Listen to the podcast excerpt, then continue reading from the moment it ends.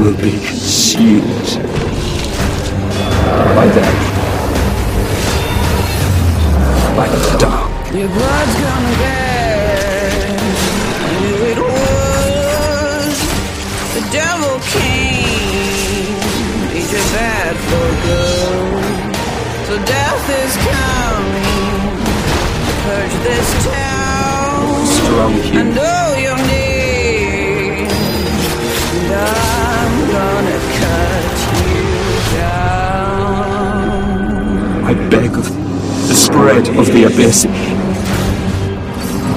be stopped.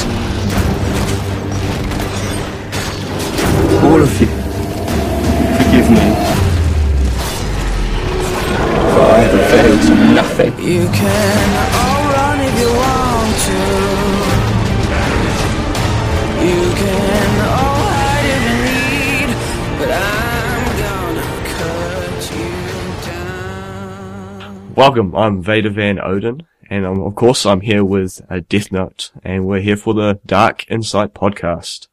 Uh, thank you for those who listened to our previous uh, episode. Uh, we had a great time recording it and have enjoyed the feedback we've got. Uh, thank you for your support and encouragement. Yeah, I, I, I- definitely second that. Uh, we've got obviously a lot of people on Twitter have really been sort of pushing the podcast around a lot. And yeah, just thank you so much guys. Cause I, I didn't really, when I, when I, when I started this out and then obviously you came on board, I, I wasn't even expecting to sort of get a few odd plays, but we're, we're we're getting a, a fair few plays and I, I'm quite happy with the support we're getting and we haven't really had much negativity from anyone. It's all been positive, which is, it warms my cockles, as they say. It's, yeah, it's, it's really nice. It does. Yeah, jolly cooperation. Indeed. Um, although I wouldn't mind some some constructive feedback. Oh yeah, if yeah, if anyone's listening, yeah, always good. constructive feedback. We we because we're always we're always going to want to improve the show for you guys and everyone that's listening. If you do have any ideas or any suggestions for us of for stuff you'd like to hear or stuff you'd want us to change that we do already, you can always get us at the dark in, insight email, which is Dark Insight Podcast at gmail.com or you can you can get us at our Twitter handles uh, quite often, which mine's at Death Note, which is D E four T H underscore N O T E, and uh, Vader. I'm at uh, Vader Van Odin. Um, that's uh, don't make me spell on on the podcast. V-A-D-E-R V-A-N-O-D-I-N. V A D R V A N O D I N. Yeah, your your ones are a bit more simple. The only reason I tend to do mine because obviously it's Death Note, but it's got four in the middle, and everyone always gets it wrong because I'm just an idiot and used a four because Death Note with an A is always gone, no matter where I use it. Um, I'm yeah, pretty sure it would be. It's a good, it's a good anime, and I'm sure there's a lot of fans of it. Yes. There's so many different variations you try. It's like Death Note 6, Death Note 10, 11, but I always tend to find the one with the 4 and the underscore.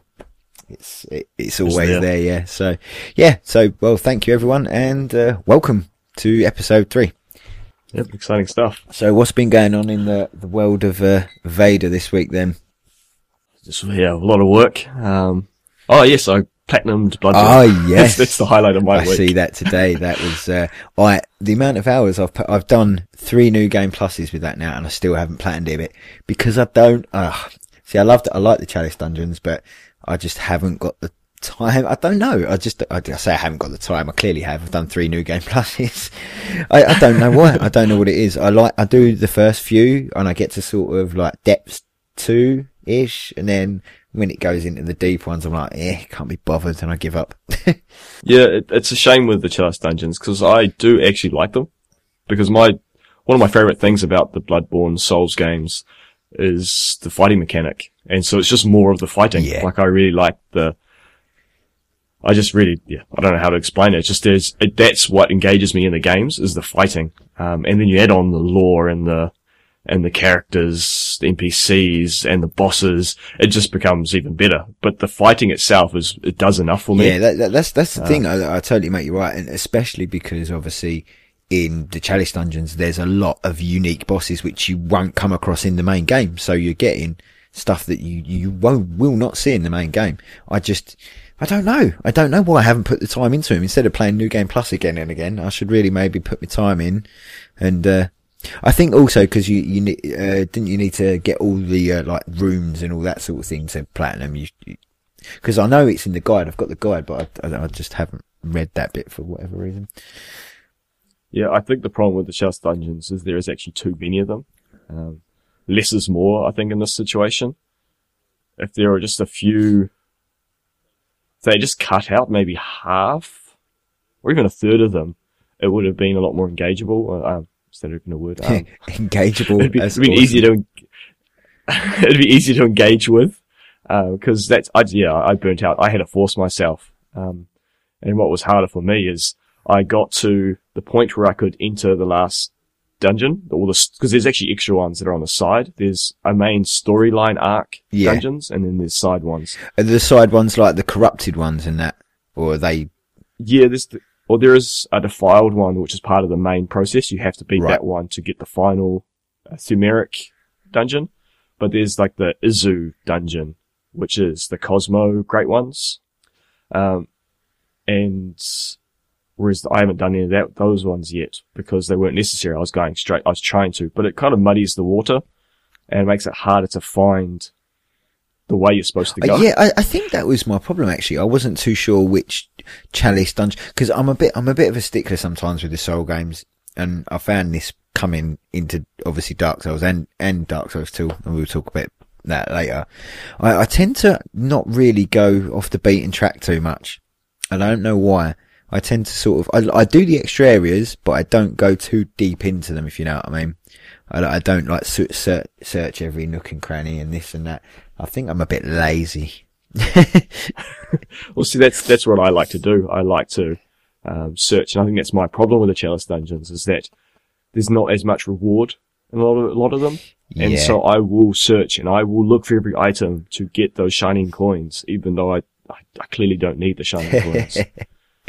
um, and so I think that's I, I was good this week though because I had the three. I was the final dungeon I needed probably over a month ago, a month and a half ago. And then I went to go um, do the ritual, the rite to open it, and found I needed some red jellies. Oh yeah. Um, and I should have had them from my first playthrough and even my second, but for some, I must have used them somehow. So then I discovered I had to go to another dungeon to find these red jellies Oh, so you're basically having to grind for. for just ritual items. And then, then I discovered the dungeon I needed to get into to get the red jellies. I needed another set of ritual items that I didn't hold. Oh, So I ended up having to go to a third chalice dungeon and work through two extra dun- dungeons to get to uh, the final one. I got to that point and I'd used another one of the items. I think it's the ritual blood, the number five, so like the, the greater size. I'd used them in the previous one to get the red jellies. So I'd then go farm it's like an endless Red- cycle. ritual items. Uh, yeah, and that's what put me off, to be honest, because the bosses in the final dungeon are very intense, and they were some of the greatest um, design, like the final, the the Yharnam Queen. Very disturbing boss fight. Really? I don't want to say too much because I don't want to disturb, uh, spoil it for you. Yeah, it's. I, it I honestly don't. Was. Yeah, I, I do want to do them, but I think what you just described there is one of the things that's actually keeping me from doing it. Because I, I just cannot be bothered when I get home from work. I'm like, oh, I really don't want to have to grind out, grind out for ritual items to have to open. Like, I look at some of them and it's like arcane haze, you need 30 of them. And I'm like, oh, can I really be asked? I could be playing Dark Souls 1. Yeah. So yeah, Dark Souls 1. Um, I, I I understand that. I understand that. Um, though, yeah, the if you can get, I I was silly. I should have had the red jellies from the beginning. I I must have used them somehow because they are. That's another. I guess that's another issue I have to be honest. Is that there are common ritual items that you can get very easily, and there are very unique, specific ones that are very very rare. yeah, the rare ones are um, pain. red jellies, one of them. You get two in the um, lecture hall Hmm. in the main story, and then you get two in one of the previous chalice dungeons. And so I had the two, but I must have used the two I got from the um, lecture hall because I didn't have four and I needed four. I must have used them in a, in, in a, I don't know if, if you know, you can actually, you get an item that changes all your ritual items into the arcane haze. And I must Oh, have, is that the, the, the that's like the work? There's like a work a workshop tool, isn't there? For oh, yeah, yeah, that's the one. Yeah. Um, and I must have changed them. And I guess it's because I wasn't aware that I figured, oh, you just get these items. Once you un- start getting them, you get them all the time. But there are a few that you only get at specific locations and, and are never a random drop. Ah, see that? Yeah, that's just like oh. So uh, with the few tweaks I actually do, I do like the Chaos Dungeons and some of the bosses are just awesome. Yeah, that's that's the thing. I, I mean, I I think probably knowing me, it depends on how long I've before I finish Dark Souls. If I've got enough time between Dark Souls and Phantom Pain coming out, I might just dive in and just fill that gap with trying to do those Chalice dungeons. But if Dark Souls takes me up close to Phantom Pain, I probably won't have the time really. Uh, you, you're getting you're getting close to the end of Dark Souls. I think so. Yeah. Obviously, I said on the last one that I weren't too sure whether I was going to be able to get hold of a PlayStation or an Xbox to play Dark Souls 1. I obviously gone around my mate's house the other day and I see a dusty little machine in the corner. I was like, ooh, Xbox 360. I thought, you using that? And he was like, no. So yeah, went to my local store. I picked up Dark Souls on the 360. I think it was seven pound. So I was, yeah, Pretty stoked. And it was the um, one with the, the, the DLC stuff with it as well, which, so Oh, I cool. got the, uh, Of the Abyss with it as well. But, uh, yeah, Dark Souls 1. It's, it's quite funny actually, because I obviously started out with Bloodborne, then did Scholar, and now I'm doing Dark Souls 1. And they, they're getting exponentially harder as I go backwards. it seems like they've got harder as they've gone back. I- i- Is that the case? Is Demon Souls like going to be the hardest one out of all of them? yes, in some ways. it's just, But- yeah, I think it's partly down to that From Software have got better at their formula Mm. and got better at their mechanics of their, their games. Um, before before you go on, uh, you're mostly a PlayStation player, aren't you? Have you found it painful going to a Xbox controller with the left thumbstick up high? Nope.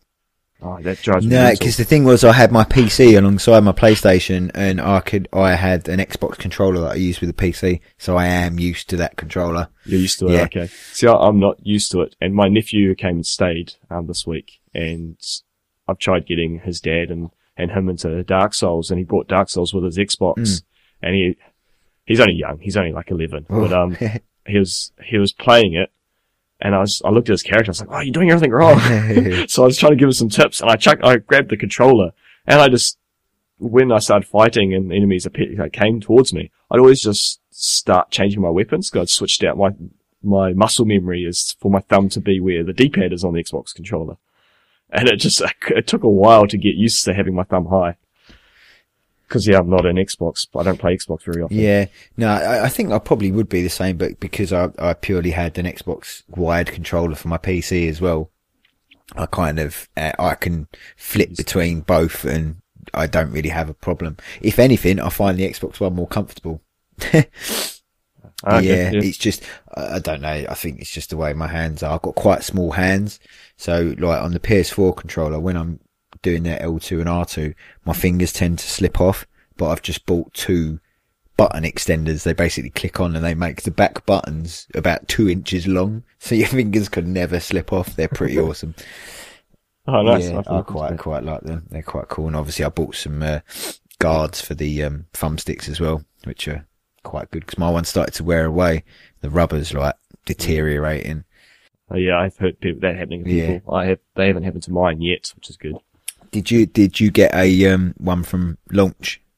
Uh, PlayStation, no, I got it with Destiny, uh, last September. Uh, yeah, you, you might be okay then. Cause I got mine on, it's, it was like literally the first batch. They'd mixed the, the, the rubbers wrong or something and they deteriorate with sweat basically.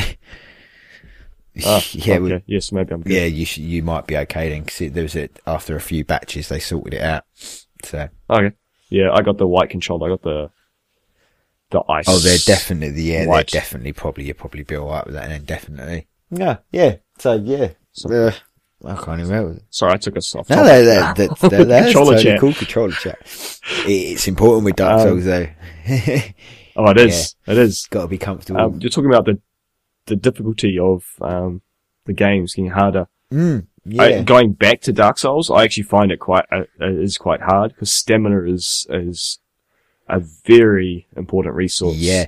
uh, it's a very uh, scarce resource at times. That's the thing, obviously, yeah, it's, uh, I've noticed obviously your moves take up a lot more stamina and it regens a lot slower. Like if you move to Bloodborne, it's basically Bloodborne's at the speed of like as if you've already got a Chloranthy ring on already and it's like Yes. already quick and you can like roll for days before your bar runs out.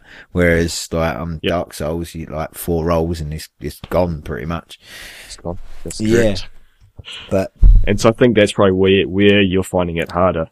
Um, it's because of things like that. You're so used to the smoother, uh, tweaked mechanics of of uh, Bloodborne and then Dark Souls. Yeah, that's the thing. Because I'm going backwards, I'm kind of going. I am going the wrong way because obviously they was learning and getting better as they've gone along, whereas I'm going the other way. I'm Yeah. bringing back in the stuff that doesn't work. I think I also I my my personal opinion is that nostalgia plays a lot a lot of a big role in people's like and preference of the Yeah. games. Um, because Dark Souls 2, despite the criticism, it plays very I, well. that's the thing. I never played the original. Obviously, I played Scholar, and I thought it was a fucking fantastic game. I loved it. I, I, when I first came in, because I was still Bloodborne, I was, I was just getting absolutely marmalised. And obviously, I spoke to Paddy, and he he helped me kind of adjust my playstyle a little bit, and then I kind of moved on, and yeah, I, I got on with it, and absolutely, yeah, I adored Dark Souls 2 Scholar. I, I, I loved it. I thought it was brilliant. yeah, well, Paddy's a good bloke and helping out that way. Yeah, it was really helpful because I was really sort of struggling because I just couldn't shake off that Bloodborne style. Even though I adapted, he actually got, helped me adapt my Bloodborne style into Dark Souls 2 because I was just basically running around in the end with dual Zweihanders with like Oh, nice. no clothes on, just literally like Yeah. with my pants, rolling about like a crazy man. But that was awesome. Well, yeah, I, I, I played. Uh, I still really have not used the shield in Dark Souls 2, and I've got three or four characters. Um, I just never. I found. I think it's because they start most of the characters starting classes have no shield, yeah, and so I kind of just got used to it. Um, so I yeah I roll around with dual rapiers or dual katanas or yeah. Um, so I think going into Bloodborne wasn't too bad with me. I was used to not having a shield. I was used to playing evasive oh yeah, no. It, it, it, or wearing a hat. yeah. It- It's funny. A lot of people said like it's like a lot of people played with shields and then they went to Bloodborne and then went back again and actually then dropped their shield and realised that oh actually I can play Dark Souls without a shield. But saying saying that, I've got to say, playing Dark Souls one, I do like to have a shield on my back just in case because there's some enemies that Yeah. are definitely like I need my shield my shield for.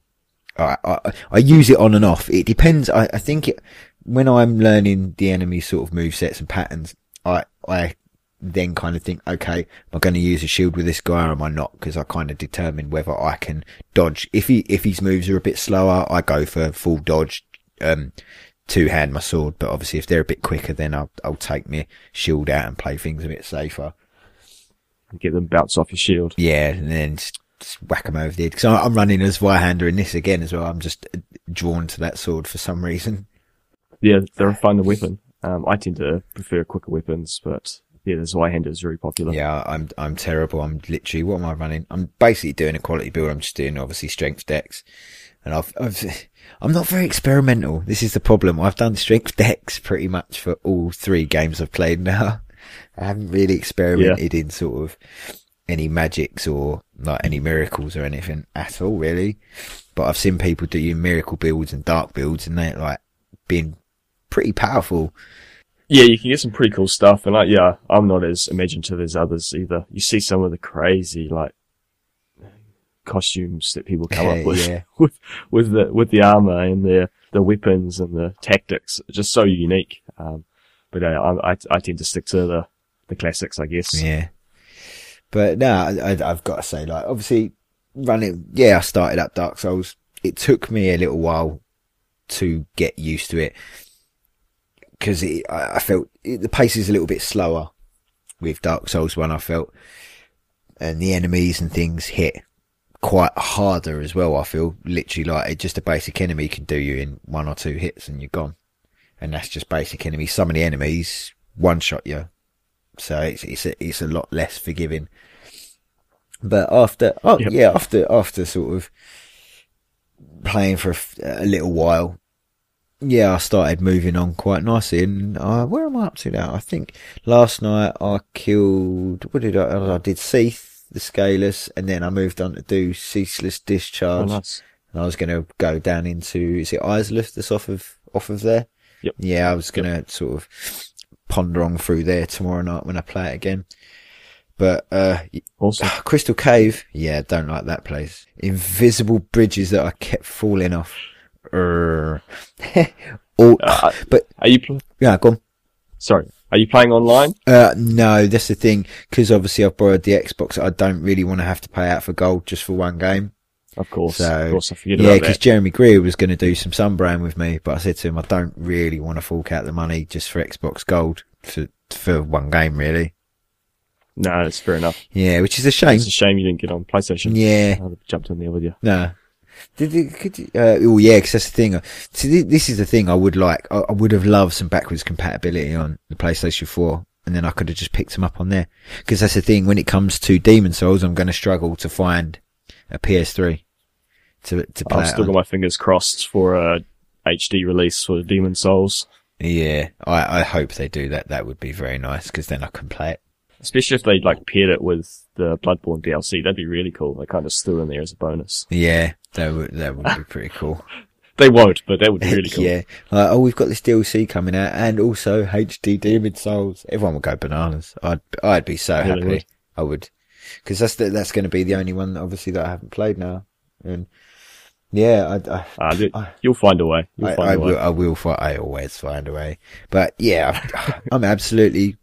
I, I am loving it. But I have. the- I haven't done it in a while. But the other night, my controller did get launched at the wall. I haven't done that in a long time. I, I saw the tweet about I that literally haven't done that in a long time. because I was mentioned the online in the what do you call it, the Crystal Caves, hmm. the Invisible Pass. People leave messages on them, yeah. and they so they just glow orange when you're online, and so you can actually see where they are. Oh, that would. Yeah, that would have been nice. The problem I had when I went through it the first time, it wasn't so bad because I was taking my time. But then, obviously, getting to Seath and you having to do the boss run, I had to do it a couple of times, and it's such a chore. It's such a long run back from It is a long run. back from the the Duke's archives. It's quite a long run, and that was just like, ugh. But yeah, I managed to get obviously the uh, Moonlight Greatsword from him. Oh, you did. Well Yeah. done. But uh, That's not easy solo. Yeah, no, it was. Uh, I, I think the only reason I managed to do it is because I saw a video about. Uh, yeah, they showed like if you get Seath to destroy his crystal, he stands still for longer, so you can get his tail uh, considerably easier. Yeah, and because I because I had a lightning, uh, my Zweihander's a lightning Zweihander now.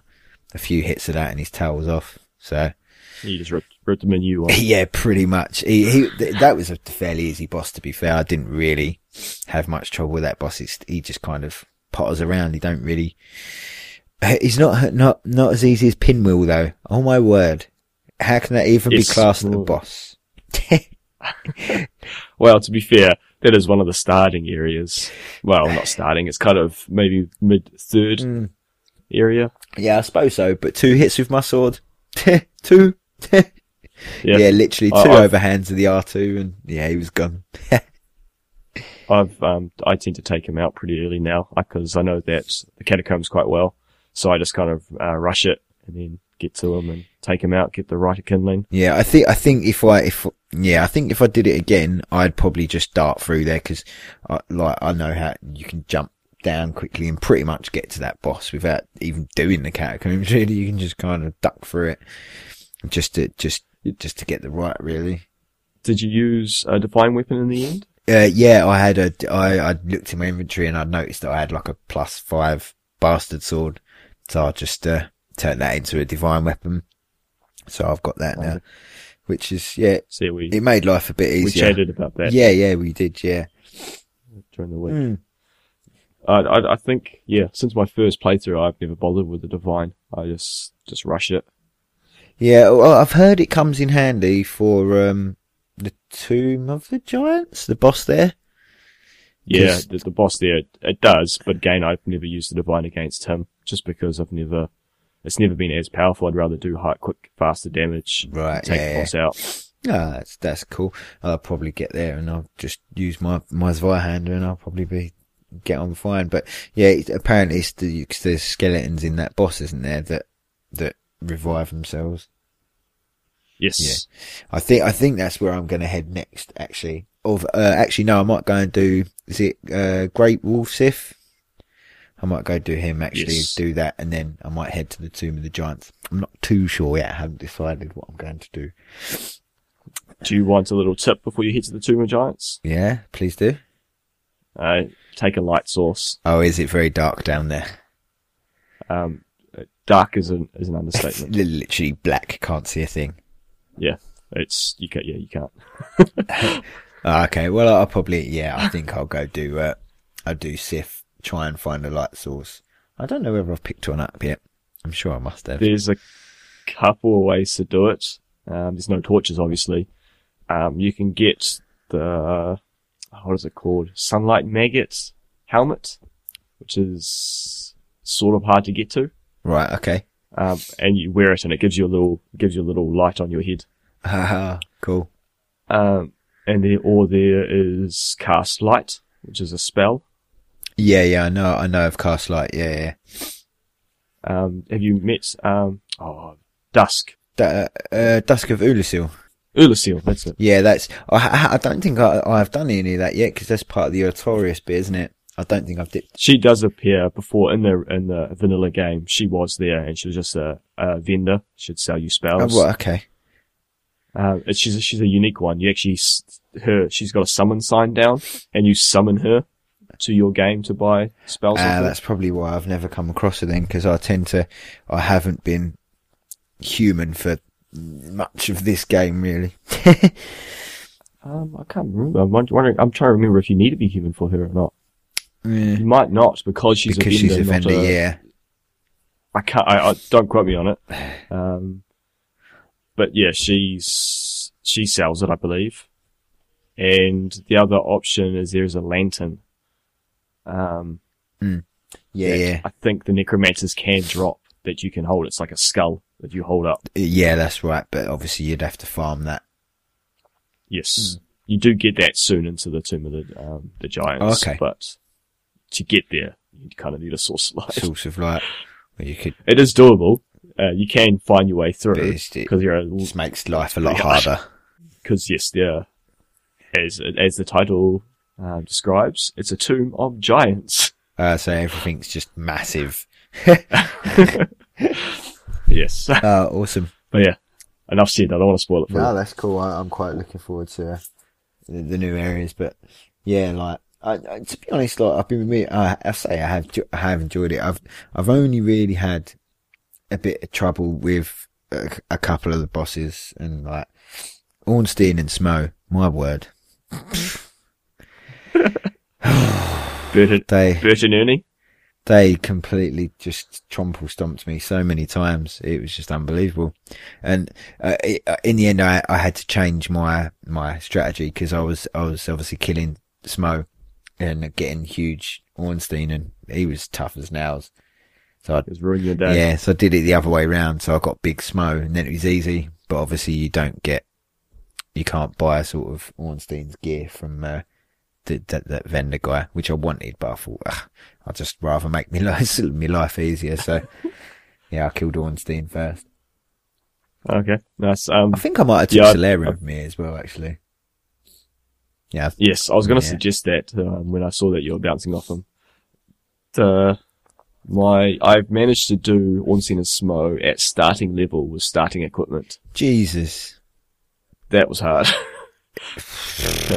it's a challenge run that Epic Name Bro issued um, quite early on in the Souls life, Mm. um, and it was to yeah to you could play through the game starting level, only using starting equipment, but you could level the equipment up. Um, so I think I chose a soldier who, uh, or the long, the, the character that starts with a long sword. Yeah. And yeah, I, I would have probably attempted it 50 plus times. Wow. I don't, yeah, I don't think I would have had the patience for that at all. I would have That lost was my while I was waiting for, uh, Dark Souls 2. so I needed, I needed something to tide me to fill the I gap. Back to it. yeah. I went back to Demon Souls, did a playthrough of that, um, and actually played along with his, one of his, uh, series, Crushing Battle Chat. Whatever it was. Crushing so I played through it with a bat. Yeah, he played through the whole game with the crushing battle axe, and, and I did the same. And then then I jumped into the the challenge run of Dark Souls One. Ah, yeah, that's cool. That's that's that's a pretty mean feat, I've got to say. I'd certainly some of these challenge runs I've seen people do are pretty pretty intense. I don't know how they do it. It's like Lobos Junior when he he did the the Dark Souls two ladle run where he Oh, basically that guy's just that guy's mental. how the hell does he do some of the stuff that he does? It just absolutely baffles me. legendary, legendary. How can you go through Dark Souls 2 with a feckin' ladle? A ladle. It's Yeah. for cooking, not for killing. Oh, he proved you wrong. it's for soups, not for serpents. no, it's it's impressive, but that's the that's what I like about the um the formula of Dark Souls and Bloodborne is that once you have it and once you're good enough and you know the the move sets, you can you can you can chip away their damage. You can do it Yeah. at a few few points at a time. It is possible, um, and that's that's what I like about it. You as yourself are getting better rather than just you're making this uber powerful character. Yeah, That, I, I definitely. You're getting better. Yeah, totally agree with that. That was one of the things that's drawn me in because most, as you say, most games, the character's getting more powerful, but you can get through that game with no leveling, no, le- no super weapons, just your skill getting better and knowing the game. That's, that's, that's what a lot of people say. You, like, you're leveling up, not your character. You're, you're getting better. And it, it, it, it's a sense of accomplishment when you when you get him through. Like like the Ornstein and the Smough fight I just kept getting it wrong. And then obviously like right okay let's change my strategy. Changing it and then winning it's it's it's that sense of accomplishment. It's just like yes. It's just ugh, Yeah. you can't beat that with the Souls games. And I, to be honest I've never had that with any other games really. No. yeah. That yeah, you get that real yeah boy. Yeah. I, I, I've had it before where when I beat All City Spirit, I was just like that. Uh, and I can't remember what the advert was. I was just like, yes, just threw my control up in the air. I was just like, who's the boss? just in my front room by myself, looking around like, yeah, I'm the only one here. What a mug. Uh, yeah, but I'm sure around the world there's people doing the same thing Yeah. with the games. Um, yeah, like I was, for example, when I was doing my Chalice dungeon run over the last couple of days to get my platinum, Mm. um, you had to fight, um, what's his name? Uh, I've just, the name's dropped. He's the kind of, he's the NPC in the main game and he turns into the beast. Have you fought him? I know you mean. Um, I had the name before. the, the, what, the dude with the, the bandages on his head and all that. Yes, Yeah. that guy. You can get him to turn into a beast. Yeah, that's right. Um, he is a boss in a few of the chalice Okay. dungeons. And I was fighting him, and this is one of the really low depth ones. So it, uh, the guy recommends level 140 plus, um, that you should be 140 or Yeah. higher. And I'm about 120ish. And I hated him in the main game. I ended up cheesing him when I first when I, when I turned up in my in Oedon's chapel because I didn't want to kill any more NPCs, so I didn't want to walk away, and I was just bouncing off him. So I ended up cheesing him with uh, poison daggers. Um, I think that's how I killed him as well. Poison daggers. yeah. Uh, And then the and first time I came across him in the chalice dungeon, I was like, "This is a joke. I'm not going to beat him." And I was actually playing co-op with my brother, so it wasn't too bad. We kind of took him out. ah, that's cool. Uh, but then this time, and it's one of these really low ones, so he's even tougher. Like, I don't know, like 20,000 hit points. I don't know, it's something crazy. Um, and I was like, oh, this is going to be a pain in the butt. I'm not going to be able to do this. And he schooled me a few times, but I just kind of took the time to watch him and his moveset. And I, and I tend to dodge right, Yeah. which works on a lot of bosses. And it was, was not working. His hitboxes were just huge. I was like, this is just retarded. I can't do this. And I was like, no, I need to change how I'm playing. And so I, I'll try dodging left. He did, he hit me twice when I killed him. Wow. I ended up just like owning him because I learnt how he fought. I learnt his weaknesses and I just, I ripped him a new one and it was just an easy fight. Yeah. Um, and, and it's what we've been talking about is that's the, what I like about these games. If you just keep butting your head up against something, you need to step back and say, Hey, what can I do different Yeah. to get past this boss? Yeah, you definitely need. You just need to go in there, and instead of what I tend to do, like if I if I've died five times plus, I'm like, right, my strategy's not working. I'll just go in there and I'll let them beat me up. Basically, I'll roll around and just literally study their moves, Watch. and yeah, then go watch. right. Okay, so that's that swings that way, that swings that way. If I roll towards them, I could probably miss that hitbox. And that's what you do. You sort of devise your own strategies for the bosses. And yeah, I just, It's, it's empowering. it really is. It, I, I honestly never thought these games would ever draw me in just because of my rage with games that I get. I'm just like, but yeah, it's, I don't know. I've just managed, I've just, just, yeah, I can't even really say why I've been drawn in. It's just, It's satisfaction. It's the, of the, of accomplishing something that you didn't think you could do. Yeah, and I I also just the, the the whole design of the games as well, just the aesthetics and the level design. I, I that was one thing I noticed about Dark Souls One though, that felt more like Bloodborne with the level design with the the, the vertical and the horizontal. And there's a lot of vertical and coming back on yourself with the shortcuts, and you can see where you're going in five minutes time. You can see it off in the distance or whatever. And I, I really like that side of level design. That that really st- struck me. I like that. So you know now what people were talking about Yeah. when they talk about Bloodborne having more of a Dark Souls 1 feel. Yeah, absolutely. That, that, that level design is very, very similar. Yeah, the, the, the Dark Souls 2, 2 was a bit, bit flatter. I, I would say. And you probably may have heard this, but on, on pretty much every Dark Souls podcast I've listened to, people mention that if you're in the Tomb of the Gi- Giants, there's actually like a cave opening and you can see down to Izalith. And someone has seen, they died in Izalith and then gone to Tomb of the Giants and they could actually see their blood stain. Wow. And this is kilometers away. Yeah, like that's- it's, that's a massive speck on it, distance. but you could, you could see your little blue, little blue, um, kind of hay, bluey green haze that sits above your blood, blood. And That's one thing. That's cool. Dark Souls, Dark Souls 2. Yeah, you can see your souls nice and easy peasy. Bloodborne, what's that about? You can barely see your souls. They're like a little speck on the floor. Why did they change that? The other way was so much better. I, I think, oh yeah, I agree. Um, I think it was more aesthetic. It, it kind of, a bright blue glowing thing would look a bit out of place and Yeah, but that, I suppose they could have like made it red and it bloody, but made it a bit more vibrant. So it peaked out. I know they did change it a little bit on one of the updates. They made it a bit brighter, but it, it's still, yeah. if it goes in a certain spot, so like in the woods, man, if that drops near a tree or a bush, you're, you, you, you're running around for 10 minutes trying to find your, your blood stain. It's- and then you gotta, and you're like, maybe it's on an enemy. Where is this enemy? Oh yeah, that that's the other thing. The purple eyes. Ah, the purple eyes. Sometimes I've run around for ten minutes trying to find the damn enemy. He's nicked it, and he's nowhere near where I died. He's like halfway across the map. I'm like, where? How Yeah. did you nick my souls, you cheeky so and so? You yes, I, I wonder monkey. the algorithms that work out who picks it up. Um, Yeah. if it's a set set character or not.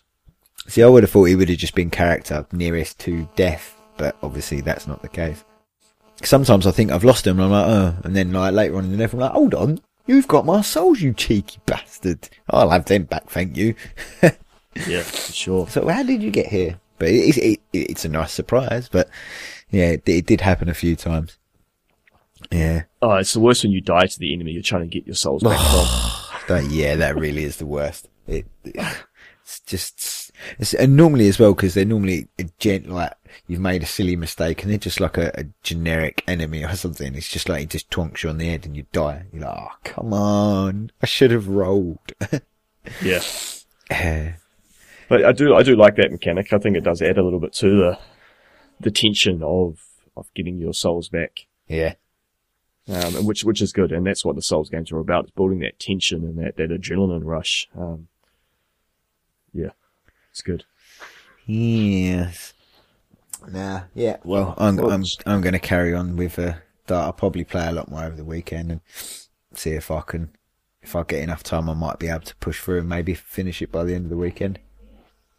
Yeah, you're not too far off. You can't, you are winding up. yeah, it kind of it got some- feels that way. You got some tough bosses. Uh, you want to be careful with the four, the, the four kings. Oh yeah, I've heard about them. I've heard about Um, them. But the way you're hitting, like from the sounds of it, you're outputting a huge amount of damage, and so you might be alright. Yeah, I mean my my two my because when I when I two hand my Zweihander, it's like a plus four lightning. It's my overall is o- on the status. It's like six hundred and thirty, I think is. Thanks, stupid. Yeah, you'll be hitting hard, and so that, that helps with the four kings. Yeah, Um, and you want to stay mobile, but yeah, it's pretty good. Exciting stuff. It's, it's, it's cool. I like seeing the tweets of where you're at and So I, I was looking over some of my tweets the other day and I'm just like, oh my god, because you could see that I'm tweeting as I'm playing and I just read back Yeah. over some of them. I'm like, oh, I had the ump that day, didn't I? Yeah. Like, I was like, oh, like, I can't remember. I was like, I think it was the Ornstein the Smough. I was like, oh, you bastards. I was like, what am I doing? Concentrate on the game. And the funny thing is, I know exactly what you're talking about because, hmm. because yeah, I know all the bad places where people are going to bounce up against, and and every other Souls fan knows those points too Yeah. because they've butted up against them too. I'm thoroughly enjoying it though. Yeah. I'm glad, glad I managed to get hold of a 360. Those things are loud though. Oh my God. Yeah, First time I turned it on, it was like, sounded like there's a lawnmower in my front room. I was like, Jesus, that is loud. they, they don't even have the um the power pack inside the console. no. I know it's it's on the on outside. the, yeah, it's on the outside. Crazy. huge brick on the outside. It's like, why is it overheating? yeah, that's where I, where I'm at with Dark Souls, and I shall report back when I have more. Sounds good. I look forward to hearing. Um, which, if you give it a thumbs up when you finish it, Uh, well, I think I will. yeah, so do I. So do I. But uh, we'll leave that until until you finish. Uh, maybe because we'll talk about a game that you've been playing, um, and that's a old game. I'll maybe chat quickly about the game I've been playing. Um, and we talked about it last time. It's Shadow of the Colossus. Yes, Shadow of the Colossus. Yeah, you've been uh, kind of slowly digging into that. Yes, uh, last time we chatted, I, I said I was keen to do a, a YouTube uh, let's play of it. Yeah. Uh, because I've never played it before. Um, and so I did. I got to and started recording. And I think because I was on camera, it made it harder. because I was getting very, very frustrated because I had no idea what I was doing. I knew nothing about the game. And I was trying to stay cool and stay calm Yeah, and and I think that made it more stressful because I was trying to be good and trying to get through and through the game, and so that the the recording wasn't boring, um, which just made more tension. And I just I, I couldn't. I missed I missed the little the very few tutorial messages. I missed them. Uh, and so I had Oh. no idea that you had to hold your sword up. I was running around showing my sword at things like, oh, it's glowing. Look at this. This is cool. wasn't I had no idea. Um, and then I actually pretty quickly found the first way you're supposed to go, but it's like a little um, canyon. yeah, it's pretty much directly straight across, isn't it, from the tomb you Yeah, come out of? Yeah, and that makes sense gameplay wise, and to make it make it easy, you go straight ahead for the first boss. Yeah. And so that's what I thought. I did that, um, but I couldn't climb up. I was like, the the first handhold's too high up. I can't jump. I tried jumping off my horse. That didn't work. So I went for a long, long exploration for about half an hour. I looked and I looked um, around the um, around the map. I ended up getting into a desert. I found rocks. I found these little shrines. Ooh, I ended up climbing desert. shrines. I love the desert. Um, found some little lizards, so I tried chasing. and then I got so frustrated, I googled and how to find where I was supposed to go. Uh, and it was where you was yeah. at the start. exactly. And I found that then I, that the little walkthrough said that you could climb vines that you could barely see. Yeah. And so I was getting very frustrated. And then the same thing, I got to the boss and uh, amazing. Um, looks cool. Um, and the boss is like, I don't know what I'm doing. Got stomped on a few times, got crushed by his massive bomby knocker thingy. Uh, yeah, yeah. I was, I was getting very frustrated by this point. And then I worked out that you could climb onto his, his left leg. His right leg is armored up, but his left leg. That's right. It um, gets was all furry. Furry. Yeah. And then I, I, I managed to damage his leg, but I didn't know what I was doing. Like I didn't realize that's what I did. Yeah, because you basically you've got to damage his leg, haven't you? To kind of, I think he does- doesn't he kneel down so you've got enough so you can get onto his fur. It's, I didn't realize that because you're flinging around and the camera's, he's so big, you can't actually see what he's doing. yeah, and so I was like, I couldn't grab on because you could see clearly on his thigh, um, his hand, like his back of his thigh, there was, uh, places to hold on to, but I couldn't get my character to let go and jump. Yeah. It's because I hadn't wounded him, because I had wounded him, but there's a, t- there's a timer. You've got like 15 seconds to let go, run, and jump, and then grab and grab. and I yeah, didn't get that. And so I bounced off it. But once, once I worked out what I was doing, um, I managed to get to the top in the first go. Uh, once I had failed on his thigh five or six times. once I got past that point, I got to the top and then I glitched to his head and I couldn't hit attack his weak point and then had to drop off. Oh, um, so that, that was frustrating because it is a bit janky, but, um, you gotta give it some, some leeway. It's a moving target that you're, you're clinging to and it's an old game. yeah. um, that that doesn't that doesn't happen very often. It will happen every now and then, but it, it's quite Yeah. rare for that to happen. I, yeah, gl- yeah, glitched his head, and so I was on a point where I couldn't actually attack him. And, Yeah, and I had no stamina by then. So then I got back up with the very next time and, and took out the boss. Um, so mixed feelings about it. I, as I said, it was a little frustrating, and I think it's it was exacerbated by the fact that I was trying to be cool and do an episode, do a recording. yeah, Um, and so I think that just made me bottle in my frustrations rather than just like kind of relaxing and taking my time. I was trying to rush it. yeah. Well, that's that's basically what I said to you last time, isn't it? Like the controls can be a bit wonky at first until they you are. get once you get them down though, you'll be slaying them things like there's no tomorrow. Yes, and that, that takes me on. Um, and so aesthetic, aesthetically, the game looks amazing. Obviously blocky and simple. Yeah. But it just feels nice. The music's great. Atmosphere's beautiful in that game. Yeah. Um, they're not afraid to use space and lots of space just so it looks epic. Um, Yeah, there's a lot of empty landscapes. yeah, and I like that. Yeah. Um, it's, it's different. It's very different than other games. I felt bad for killing this big dude. Um, yeah, just felt a bit mean. I don't think he deserved it. I don't know. I, I just get the What, feeling what makes you a- say that? well, you're just this dude rocking in and they seem very sacred, I guess because of the, the sparseness of the land Yeah, and the quietness of the land. It seems very sacred. And I don't trust that, um, legion type voice that you hear, the voice that's got multiple voices. Oh, the ones that's basically together. saying if you go and do these, Kill them. you can, oh, I can You- bring your, your girlfriend back or whatever. Yeah. Yeah. I just, I, maybe I have heard rumors, but I don't, I don't know what I know. I, I've not, as I say, I know very little about the game. And that's Um, good. That's a good thing. and yeah, it just, I just, I don't know, it just seems like we're, we're encroaching on their territory. Uh, we're, we're the alien, we're the outsider. We, I mean, me, um, or the horse. and yeah. Horse um, But yeah, moving on, I actually got a chance last night to do a second recording, although there's no camera because my computer's. Uh, and because now I know how it works, I know that I can point to my, my sword to lead where I go. I went, I actually beeline straight there. I followed it. It was very clear and easy. Um, I like that it's rather than having an arrow or like a little glowing line, Yeah. it uses a mechanic with a sword. It's it a is very cool. um, it works and it also adds to the kind of um, the beauty of the game because I find you'd run across this massive like rock bridge and you pull up. I was pulling up my sword and trying to use my sword as I was galloping, and the camera kind of pans out and it's very cinematic and and you can see where you're heading and you can see this big glowing beam and, and yeah, it's, it's it's quite impressive. Um, and so I got to the boss, and now I know I can find out weaknesses.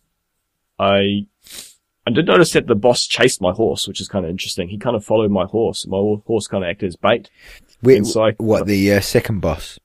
The second boss. What a- one was the second boss a again? He's the sloth. He's on all fours. Ah, yes, yes, yeah, I remember. Yeah. And if I felt bad about the first boss, I felt even worse about this boss. he, he never hit me. He, did, he, he didn't have a weapon. He didn't have a weapon. He was just this big, nice, with uh, dopey eyed It looking. seems like he's just going about his business, and along comes you, and now he's now he's dead. yeah. Um, and so I didn't, yeah, kind of feel bad, but, um, yeah, I took him out pretty quickly. Um, noticed that his, uh, it, the beam highlighted that his feet were weaknesses, but they were, I shot my bow at it and uh, that was tinking off. And so I noticed when he lifted his hoofs up that there was like a glowing patch and Yeah, underneath. Yeah, games already taught me that glowing patches are weaknesses. Yeah. Uh, so I took a pot shot as he was kind of walking and I got a nice lucky shot and he fell over. And so I yeah, he stumbles, Work- doesn't he? My way up. If I'm Um, right, doesn't he doesn't he fall onto his side, and you you grab the fur Yes. that way and climb up yeah, you can grab back, onto his, yeah, his kind Yeah. of haunches. Is that the term? Uh, kind of his, kind of his knee up. Yeah, It's furry. and then you climb up and you go across his, he's got like a, um, exoskeleton spinal column thingy with rib shaped, um, rocks. that's right. Yeah. And you climb up across them like hurdles and you get to the front and I was like, I'm doing it. Yeah, it's going to be easy. And then they pull a tricky one and the, the weak spot disappears. So- no, yeah, that's right. Yeah, I forgot. yeah, Um, and so I managed to pull a few uh, fast ones, and while he was calm, I let go and run around and get my stamina back, and I worked my way to the back. I had a guess. I, I said, well, if it's not at the front, it's got to be at the back. so I worked my way down the back. that that's Um, that's a mechanic you'll you'll come to use, and that it's going to save your life a lot. Is letting go and finding safe spots that you can sit without holding on. That will save your life on so many bosses. Yeah, and that's what I did. I kind of, I, Yeah. so I managed to do it first go. And so the completely different feel of the game, um, despite me getting frustrated with the first, my first attack at it, I knew it was my own problems that was getting frustrated. It wasn't necessarily the game. Um, and so I, I, I was keen to get back into it to now I had no understanding how it works. And yeah, it was just, it was chalk and cheese. Uh, my experience with it last night. It was 15 minutes of just awesome gameplay. Uh, a lot of fun. Yeah, there was the, the janky controls and my guy wobbling around and he's, he's very prone to, um, being uh, Jelly Man. Yes, he so very much is. Yeah, The slightest movement from the boss and he's like, whoa! yeah. um, and, but yeah, loved it. And so I'm really looking forward to, to coming across some of these unique, um, some u- unique bosses that they have. Um, Yeah, that that's I've another seen- thing that that will- sorry, another thing that will help you is like if, it, as you say, when you let go, if he's wobbling, don't be scared. Don't be like, don't just grab on straight away if you feel you can, because a lot of the time you can, he'll move and you'll roll or slide across his back, and that will just give you that little bit of extra time to regain that bit more stamina. That might help you on like some bosses in the future, because as you go on, some of them you're you're very sort of clambering for a bit of stamina. yeah, yeah, they- imagine. Some some of the mechanics of the later bosses will have you scratching your head. You're like, how the do I do this? Yeah. So Yeah. yeah, yeah, I'm looking forward to trying those because with doing, uh, cause my first video is up on YouTube doing the thumbnail. I say to Google, I got some wallpapers for my thumbnail and yes, I've seen some of the other bosses look quite, look very cool. Um, but I haven't, I didn't go into too much. I tried avoiding it. I've only seen some shadowy silhouettes of some of the other bosses. Um, so yeah, I'm looking forward to seeing them in, in, in reality. Well, in game reality. yeah, some of them are. The, the, there's one I won't say much, but uh, there is a there is a flying one that flies.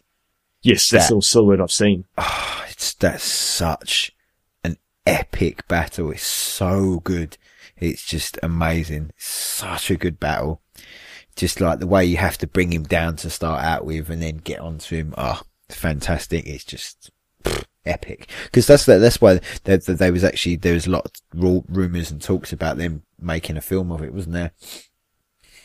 Yes, I have. I vaguely have heard that. Yeah, it's still on the cards, but I, I, I, I don't know whether they'll they'll go through with it or not. But I don't know how they would turn it into a film because I like it because there's really no speech and it's just all about atmosphere. I don't know how that would work in a film, possibly. Yes, there's there's a feel of solitude. Um, Yeah. Uh, you are there alone um, in this place, and obviously you're fighting, and so there's a lot of feels in the game. Like you, you can you know that your character, he's only doing this because he he there's a deep care for this this girl that he that you've brought here, Yeah, a lot of emotion in that game. A lot. and it's all said without, as you say, without much words. Like it's all implied or yeah, and so you can do a lot. Lot. Um, I think again, um, all Dark Souls podcasts have mentioned it, like Miyazaki talking about how um, a good game design can tell its story without words. Yeah. Um, and there are words in Shadow of the Colossus, but a lot of the stories told so far without words. A lot of the emotion, the feeling is being brought out through just those big dopey eyes that these Colossus have. They don't look hostile. Uh, um, most of the story gets told pretty much without words as well. Even coming into the conclusion, there is a little bit, but most of it's left to what it shows you visually rather than than than words. So yeah, it's yeah. Ugh. It's good, good stuff. I, I just remember playing that game when I was younger, and I was just absolutely blown away by it because, as you said, it was so very different to everything else that was out there at the time. It was my first real experience with something very emotional, very deep. Yeah, it was just yeah, Yeah, I can draw um, comparisons to uh, Journey, mm. uh, a game that was very short and quick, but I, yeah, I can remember feeling just it was just amazing. I guess the the, the soundtrack was so well done that it just you feel stuff, even though you don't nothing's really happening in the game. You've got this little orangey dude in a cape and very colourful and bright and uh, tonal uh, surroundings. But you, yeah, just things happen, and there is a sense of loss or a sense of achievement as you do certain things. And yeah, I'm finding that in my very small experience with uh, Shadow of the Colossus, the same kind of things. Uh, not much is said, but a lot is told, I guess. very much so. Yeah, it's and it, yeah, it only continues to sort of escalate and get better from from there on in. I think there's, I think it's over thirteen or fourteen bosses in total. I think Oh, that many. hmm Yeah, I think there's 13, I think. I could be wrong. I could be lying. I'm sure there was about 13 though. Yeah, I, um, yeah, looking forward to it. Um, uh, going back to the movie idea, was that a live action movie or was it? Yeah, apparently it was a live action. Yeah. See, I would appreciate a movie, but I think the only type of movie I would think would do it justice or is a anime. Yeah, I, I- mean, that's basically where they, they, they got their rough idea for Attack on, uh, Attack on Titan. They pretty much kind of got their rough idea from Shadow of the Colossus Oh, okay. with their sort of having to climb up the big giants and kill them and whatnot. That's kind of where the general basis came from. I don't know if you've ever seen Attack on Titan. Yeah, no, it's it's just very brutal, but yeah, it's it's quite good. Yeah. Um, so I would because there's a way that anime can uh, tell a story that even though it's so out of this world, that it's more believable. Whereas live action just just can't do that sometimes. I- No, I- yeah, I agree. Um, like I sometimes imagine some of these like Neon Genesis Evangelion, like great, great uh, series, but if that was live actors, it just I don't know, it just would I think it would fall short and just wouldn't be as engaging. Completely agree. I'm a huge fan of Evangelicon. Evangelicon? Evangelion. Uh, Yeah, I, I, There's love, different ways to say it. yeah, Evangelion is the way I always said it, but yeah, I, I know, yeah, maybe it's my silly Britishness. Yeah, I've always called it, called it Evan, Evangelion. Yeah, Neo, Neo Genesis Evangelion. But yeah, I, I love those films. Like, and I totally agree. I think a live, they wouldn't, I, they just, they wouldn't work as a live action. A, because a lot of the the humor is stupid, like a lot of Japanese animes. It's very silly. Some of the main characters do some silly stuff, and it just I I don't know. The the only things that could work really well are obviously the live, the like the, the big battles. I think they could look quite cool, but once again, like Yeah. Pacific Rim, they kind of tried to do that, and it, that was a bit of a yeah. Yeah, exactly. Um, I think maybe we're getting better. I think cinema is getting a lot better at, at making things more believable. Um, Yeah, but still, there's something about the uh, the way that a cartoon can portray a story that's believable, even though it's completely absurd. yeah, no, Um, yeah, yeah. I, I, yeah, so I think I, if I saw a Shadow of Colossus movie or or TV show, I'd want it to. I think I'd want it to be in an anime because you've got like Princess Mononoke, um, Spirited Away. And you've got these these fantastic creatures, and it would just that kind of Princess Mononoke aesthetic would fit with with Shadows of the Colossus. Mm. Um, and yeah, so that's that's that's what I'd like to see. I don't think I'd like to see live action. Yeah, no, I, I do, I do agree with you 100%, but that was, I think that was the original idea was to try and do this epic live action film, I, I don't think it possible, I don't think it would have worked to be honest, but well, from, uh, yeah, lots of anime and f- Japanese things. Do you want to, how you feeling about Final Fantasy 15? Have Yeah, you, uh, um, because I know obviously uh, the the update to the demo came recently, and I know we've both sort of played played that, and they've they've put quite a lot of uh, major changes into that version to what they originally released. Yes, I haven't got all the way through it a second time, um, but I've I've definitely had a good tinker with the fighting, um, and yeah, I really like the changes they've made. Uh, it seems a lot more streamlined and easier to to fight, um, and I, I don't know if it's because I just now I, I took the time to learn it better, or if the actual the, the multiple weapons your main character has makes more sense now, and I've worked out how to use it better. Yeah, no, I I I I feel that they've um changed stuff because I, I I came in exactly the same before. It was sort of a bit, nyeh, nyeh, nyeh. but this time round, everything just seemed to work more cohesively. It was a lot Yes. smoother, and as you say, the weapons seemed to work correctly. They, they, st- I found sometimes like the big, the, the Zweihander, which I, I- I must like Zweihanders because that's what I use in my starter combo on 15. I start out with a Zweihander. Uh, I must like the Zweihander. It's just, I love it. that, that Yeah. sword follows me everywhere. that, that does hit nice, nice and hard in, in Final Fantasy 15. Yeah, I, um, I, I, I like to open with it because obviously if I put, I don't like to put it in the middle just in case they move away. But if I start with it, I know I'm guaranteed to either hit or miss. So if I I hit have done 'em, the same. I can carry on. Yeah, Cause I, I, yeah, as you say, they definitely made it smoother and it's, even the handling of the character seems a little bit tighter and a little bit more Yeah. smooth.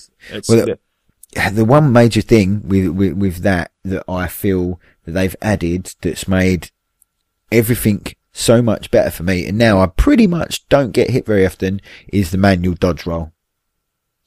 oh, is that new? Yes, that's totally new. Before it was just you had to press L1 just in time and he, he'd done that magical dodge.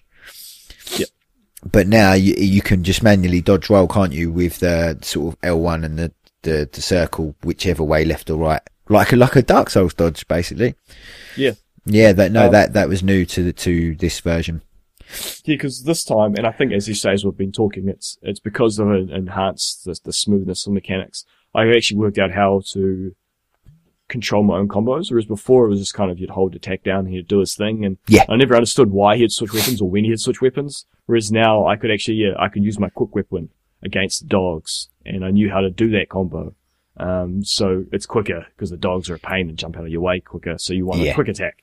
Um, and then you I could can. use the spear to poke people as they were backing away. And um, yeah, you, you can, you are right though, you can manipulate which weapons Combo. you, which part of the combo you want to use quite easily now. And also I find when you're in combos as well, you're able to move around the character whilst in combo. So you can kind of shift round to, to, to the back for a bit more damage and move out the way. You're, you're fully mobile now rather than kind of just stuck in one position, which I, I thought was a bit clunky before, but now it's sort of more freedom and, and also what I noticed as well, the, the, uh, lock on camera and the way that moves around is so much nicer now. And it, and the camera follows as well now. It doesn't just disappear and you can't see bugger all behind you. Yeah, uh, that's good. Um, yeah, so some improvements they made. Uh, definitely, definitely a thumbs up from me. Um, I haven't got. I've, I've just got to the behemoth when you first find Yeah. and then you get wasted and you got to run away. Yeah. So have you done the uh, a couple of the on tour bits then, where you, you you encounter one of the big blue things that comes out of the water? No. Oh yes, the on tour things are a cool addition. Yeah, I've gone and Yeah. done some like yeah, that they're cool. You can go on little quests with your buddy. Um, yeah. some uh, bromance time. yeah. Uh, Yeah. But there was the one where the, the the big blue fucking dragon thing comes out of the water. Have you done that one yet? No, I haven't. I, I, cause I've seen footage when they released the, um, the announcement for the 2.0 version. I saw people, I saw like an image of someone fighting it. So the first thing I did was ran straight towards them. I'm like, come on! and, nothing happened. Yeah. So I figured it must happen, trigger later on. Yeah, it triggers a bit later on, and he basically comes out of the water and chases you, and you, you, it tells you to run away and run away for good reason. Okay. Those things are hard. They're very, very strong. It's one of those things you're going to have to put a bit of time in, level up before you can fight one of them things that they, they just kind of just stamp on your head and you're dead. Yeah, I do worry. I'm not sure if they've changed it or tweaked it. Is that beating like the behemoth just relies on the instant kill Ramuh attack? Yeah. I didn't like that, and I don't know if that's changed because I haven't got that far in this in this version. No, I haven't either. I, I kind of don't like the fact that you've got to pretty much die to win. Completely agree. I, I didn't like the, and, and that it's, I don't know if you noticed, that's basically the way you, you, you activate your summon is you get to zero HP and you can then use your summon. Yeah, I don't like that because I do, I like the I like the guardian aspect of the summons, and a lot of the, some of the Final Fantasies have played with that idea by actually calling them guardians, and they come in and step in for you and and they protect you. Yeah. I like that. I and that's what they're kind of playing with from what I what I can tell. But I don't like the idea is you get hurt, we'll take care of this for you. Like why don't you just come earlier? Like I just they need to have more control of it, like actual player control. Because I'd like to fight the behemoth myself, but it seems like it's impossible. You just do no damage. Yeah. Well, you, you can, you can fight it after you finish the demo, can't you? Same thing. I did that last time. You can go back and fight it again and again, and it's same thing. You just can't do damage. Because I knew what I was doing a little bit, I I did a little bit of damage, but it would take me about four hours. Four hours. Yeah. The rate yeah, the rate of right. damage I was doing, it was just ridiculous. Um, I, I, I and- can, go on. and yeah, and so it's just again, I just I stuff it and just stood there and let it hit me, and then Ramuh looks fantastic. Like It I'm like yeah, blown away by how good yeah. it looks. the, the the thing is, like, I do, I do love the way it looks, and they, the way they've implemented, it, I didn't like. They could, they could have maybe implemented it like it was in Seven, that you basically just chose to use this, but it uses up your entire magic bar or something to bring out the summon, and it does X amount of damage rather than an insta kill. It does certain Yeah. damage dependent on your level, whereas now you just yeah insta kill. And I, the only downside to it, obviously, if you use it, you don't get any XP from that battle. Ah, is that how it works? Yeah, if you if you I use Ramuh to kill anything, you don't get any XP. That's kind of the, the negative side of using it. So what you should do is, I, I want to kill him myself. I'll use a potion, bring myself back up, then carry on fighting rather than use him. Yeah. Whereas with the behemoth, there's just I don't think there's any way you can do it. Maybe you can, but um, it just seems almost impossible. Yeah, it does seem maybe that's the way they they wanted it to be in the demo. Maybe they didn't want you to be able to kill him manually. Like maybe they want to leave that for the full game for when you're out there leveling up, and then you come back when you're uber powered and you're doing all the nines, and you come back and just smash him in. Yeah, uh, and that, that, that may be it. It may be just a, a demo mechanic just to to show off their graphical powers. of Yeah. Final Fantasy series, which have always been kind of leading the, the industry with their graphical abilities. Yeah, they, yeah, definitely. I mean, the, the other thing they added was that, um, the link moves. I don't know if you activated any of them. oh yeah, they were cool too. The cinematic style of them is really, really cool. They they were smooth. They worked well. I, I really like that. Um, I, Yeah, I, I- I, I it was a really liked, addition. yeah, uh, the, the thing I really liked about it was also that, um, it wasn't just a set, right, this is your combo. You, you have different stages to it that you can go like stage one, stage two. If you can keep going, you can get it more powerful. Like each different stage has a different move set and whatnot, which is quite cool. Yeah. Which confused me at first because it says, "Oh, you, uh, when you're learning it, oh, you must do this to kill this," and I was like, "I don't know how to do it," and I kept doing the link state, but I was only doing the first level, and I was like, "Was it not working?" and then I realised that there was a different. and I haven't had too much play with it, so I'm going to just unlock those and had a little tinker with them. Um, so I don't know how they work completely. Uh, yeah, I need to get back into it and Yeah, they, they, they basically, you have, I think it, it depends on what moves you have at the time, but there, there's different, uh, stages, isn't there? There's like, I think I've got up to, uh, a three stage link move. I haven't got any further than that, and that does some pretty, pretty tasty damage if you can get there. yeah, they hit well. They, that's how because some even some of those um beefalos, I don't know, I can't remember what they're called. The the meat steak things. Oh, the meat steak, yeah. the big cow things. yeah, the elephant cows. Um, yeah, like even them, they got a ton load of hit points, and they can take ages to wear down. But with the links, I found that you could actually take them out a lot quicker, and it actually it helped. Um, Yeah, I, I, I found with, with the, with the smaller ones, they weren't too bad, but you had the, there's the slightly bigger ones, aren't there? They're like a yellow and brown colour, whereas the other Yeah. ones are brown. Them ones, yeah, as you say, they have huge amounts of hit points and using the, the link states really helps to sort of Yeah. whittle that down. And yeah, it, it makes things a lot easier, but they've definitely, definitely tightened it up because, uh, and the FPS as well, that's gone a lot. It's a lot, lot smoother now than it was before. Yeah, 'Cause see, I I heard people complaining about it. I don't know if I've ever had frame serious frame rate issues, not great game breaking frame rate issues in any of the demos. Really? Man, sometimes I was playing that game at like 10 frames and it was like slow motion. I don't know. I don't know what it is. I don't. I don't think I did. I don't no, remember noticing it. Um, Uh, but I've heard yeah. people complaining about it, even the new version.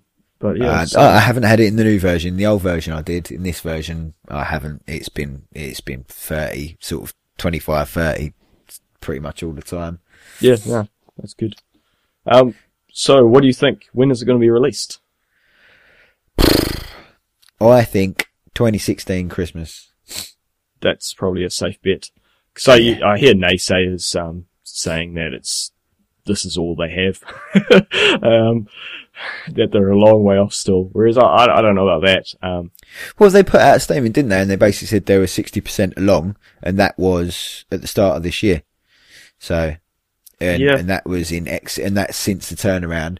So that, that was four years. So that gives them another two years. That you're looking close to 90%. So I reckon, I definitely reckon they'll have it done by Christmas 2016, if not very early 2017. Yeah, I, th- I think uh, yeah, I'd like it sooner. I'd like I it. would, but I'd rather them not rush it.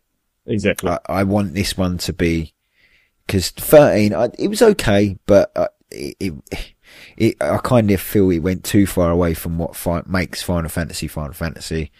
Yep. They they, they kind of turned on easy mode for for that that series. They were they were a bit of a disaster, and I feel like this one has the potential to be a true Final Fantasy game again. So I'd rather them just take their time and get things right and it's good that they're listening to people's feedback as well and Im- implementing that stuff into the game. Like the dodge roll mechanic, everyone was saying like, we need to be able to manually dodge. We need to be able to do it. So they went and added it into the game, which I love. And they just constantly asking for community feedback on the mechanics and how things work. And I, I really love that, that they, they just listen to the players and implement what the players feel that should be in the game. And I, I really, really like that. I think that's really important. Yeah, I think it is important. Um, I, I sometimes I'm conscious that that can cause confusion in the development process as well as though. Um, y- yes, yes, it can. No, I, I do, I do agree. If it, I think what they need to do, see, sometimes some developers are too keen to please everyone. yes, and, and, they add it, loads of stuff that's just not shouldn't be there. and it becomes mediocre. Um, Yeah, I think that's again going back to Dark Souls 2. I like the game. I think it's it was top pick from last year for me, um, but it wasn't as well received. And I think part of that is because From Software were too open to pleasing people. Yeah. They were trying too hard to adjust things because people complained about people uh, uh, Soul Level One ganking people because they had all the gear and they knew what they're doing and they'd just sit in uh, Undead Burg and just invade new players and ruin their day. Um, so they brought out Soul Memory, and Soul Memory everyone hates, but it was it was from trying to cater for something that they were already complaining about. Um, yeah, Did you speaking of soul memory? Did did you did you see that um, after E3 they did? Someone asked Miyazaki about is soul memory going to be in Dark Souls 3, and they went through the translator, and he basically said, "What's soul memory?" He didn't even know what the mechanic was. Yeah, well, and exactly because he wasn't he wasn't as closely Yeah. involved with. Had no Souls idea what soul memory was. He was like, "I don't actually know what that is." And I, I wonder if some of that is lost in translation, but I, I wouldn't be surprised at the same time. Yeah. So yeah, I think that one soul memory is going to be. Yeah, well, they kind of. I don't see with Bloodborne. They made it a bit too obscure with the whole sort of invading and l- co-oping. They made it way too obscure, and it was really hard to get. Oh, Those- yeah. Ah, it just. And what a pain. well, that's I've had that conversation with my brother, and he's frustrated because he'd like to just you know menus and be able to just you know um, lobbies and just be able to sign in and you know to pair up with your mate and just go for it. Um, Yeah. but I would rather sacrifice ease of co-op for a director like Miyazaki to make a game that he wants to make. I'd rather trust in his ability to make a game than Yeah. him try and adjust to what people want him to do. Yeah, yeah, no, I, to- I, I, do, I do agree. It, as I say, it's, it's been awkward, but it, it does work when it wants to, sometimes it don't. But I mean, they, they, they've made some changes to it that obviously now when you're doing co-op, it doesn't matter what level you are, you can always bring them in. But they've just slightly changed that again, haven't they? Yeah, We- it's, we- it's always adjusting. Because you know Miyazaki doesn't like PvP. Like he, he's, that's the part he doesn't like as much. Oh, really? Um, and so I, I do think it's intentional. They kept, he kept it in there because people want it. But I think he wanted to make a game that was, uh, it's a one, it's a solo game. Um, he wanted to do that. But because of the, the history behind the Souls games, he had to keep it in because Had it's still, it in, yeah. it's still targeted as a Souls game. Um, Yeah. Well, that, that's the thing. it. It's, it, it's more awkward for PvP, but for co-op they made it easy because now, as I say, when you summon your pal, they can be any level. But what what they've done, they've tweaked it again, haven't they? Where if you bring someone in, say if you're level eighty, for example, and they you bring in someone that's like level two hundred, they basically now tweak the stats of the player joining to match the player that they're joining. So if you get invaded, you can't just super gank the dude that's Yeah. coming into your game. from from the beginning, there's always been some adjustments, and it may have become more a more yeah more noticeable because the cap have spread the gap cap a bit wider, like the difference between levels. Well, yeah, for co-op, there basically isn't a cap now, is there? Oh, is that how You- it you- works? Okay. Yeah, you if you're using a password to bring your friend in, there is no cap. Like Oh, I could be yeah. level two and you could be two hundred, and I could bring you in, but they'll bring your stats down to my my your level. roughly my level. Yeah, Yeah. Um, I, I yeah, I wish that in the Chalice dungeons that you could co-op and stay co-op for the whole Chalice dungeon rather than each, each boss. Uh, that would be nice. Um, that's the only concession I would like is for that to be. Um, that you yeah, because it's a do it. pain to have to do it every time, isn't it? Yeah, because there's still like a five minute lag in between, uh, between Yeah. loading into the Chalice dungeon, and then one player has cleared the dungeon because you've done a co-op, and the other player still at the start of the first layer.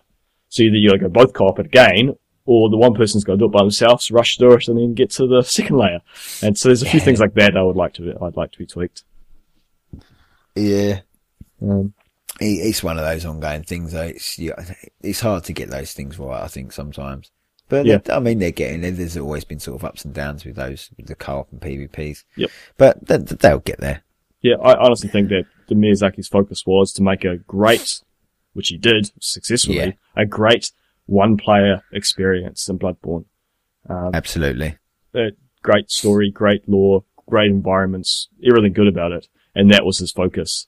Um, Da- but Dark Souls 3 is going to have all the full-on PvP co-op mechanics back in it, I think. Yeah, I, I, I definitely think that's that's going to be the case. That's it's going to be PvP heavy. Like Dark Dark Souls is. Yeah, That's one of the major things of Dark Souls, though, and that's what the fans want. So it it will definitely be there. Yeah, Definitely. there were, there were fight clubs organized. I, I participated in a few rounds of fight clubs. People just like on the wikis get together and there were hosts and people that summon in two people to fight to the death. Um, and yeah, it was great. Like, yeah. Speaking of deaths, I Okay. just uh, yeah, I was just looking at the Arkham Knight, Oh yeah. the death of the PC game. What the hell is going on there? Seriously, Yeah. like I, oh my word, it's it really really bugs me because obviously I, I was heavy heavy in PCs and stuff, and my friend's a PC gamer and he really really wanted to play Arkham Knight. Hasn't got a console, got Arkham Knight. Literally played the game for half an hour. I think it probably crashed with 10, 13 times, and it basically was unplayable. And it it's I- think it's pretty disgusting that these major companies can't even be bothered to pull their finger out their asses and get a decent port done for these games. It's like, it's like they just don't care about PC games. It's like they just don't give a shit. And I think Yeah, it's, is a bit it's, weird. it's, it's pretty horrible because they're, they're, they're quite a big demographic, you know, PC gamers. And it's just, it doesn't seem fair. And it's like Arkham Knight, the guys that they got to port it aren't even a porting company. They No. don't, they, developer, aren't they? yeah. So it's just like, really? I I do find it weird. I don't, I don't understand how they make these decisions or, or what, or what point they don't realize that they're doing something dumb. Um 'cause it just seems common sense. Uh, I, I, yeah, it is a bit strange. I, I do feel bad for the, um, uh, for the, the, the gamers. And it, it does suck that they aren't able to play a game that they want to. Yeah. I do find it a little ironic, um, especially with the the derogatory terms of of PC PC gamers claiming that console is inferior. PC Master Race. Yeah, and so I do find it ironic, and that there hasn't been a game that's come out this year that's actually worked on PC. that's not completely true, but um, a lot of games have been not working. Um, pretty, pretty, yeah, pretty much. It- It's been pretty much all the games that you'll find on console. They, they, they go across to PC and there's been some form of bugs or brokenness to those games because the ports haven't been done correctly. It's, yeah, Batman's not the only one. There's been a few, haven't there? Um, there has, yeah. trying to think of some of them, but uh, yeah, it's Assassin's Creed. oh yeah. Actually, that, that's that's what's funny about this Assassin's Creed is that I heard so much bad things about it. I played it on console and never had a problem. Oh really? I, I didn't Uh, actually play. I heard the same thing about from my best friend. He basically said, "Look, it works fine on PS4. I'll lend it to you. Try it out. It's really good." I was like, "But it's so broken. It, my eyes, it's broken." And he's like, Yeah. "No, it, it seems fine on console." And I was like, "Oh, okay." And maybe that that got lost in sort of translation that it was just the PC version because obviously it was so very broke. I think that just swamped that game and drowned it. Really. Yep. And as you say, the the PC demographic is huge, and I as I say, don't want them not to be able to play a game. Um, I I wonder if there's challenges because I've always kind of thought about it.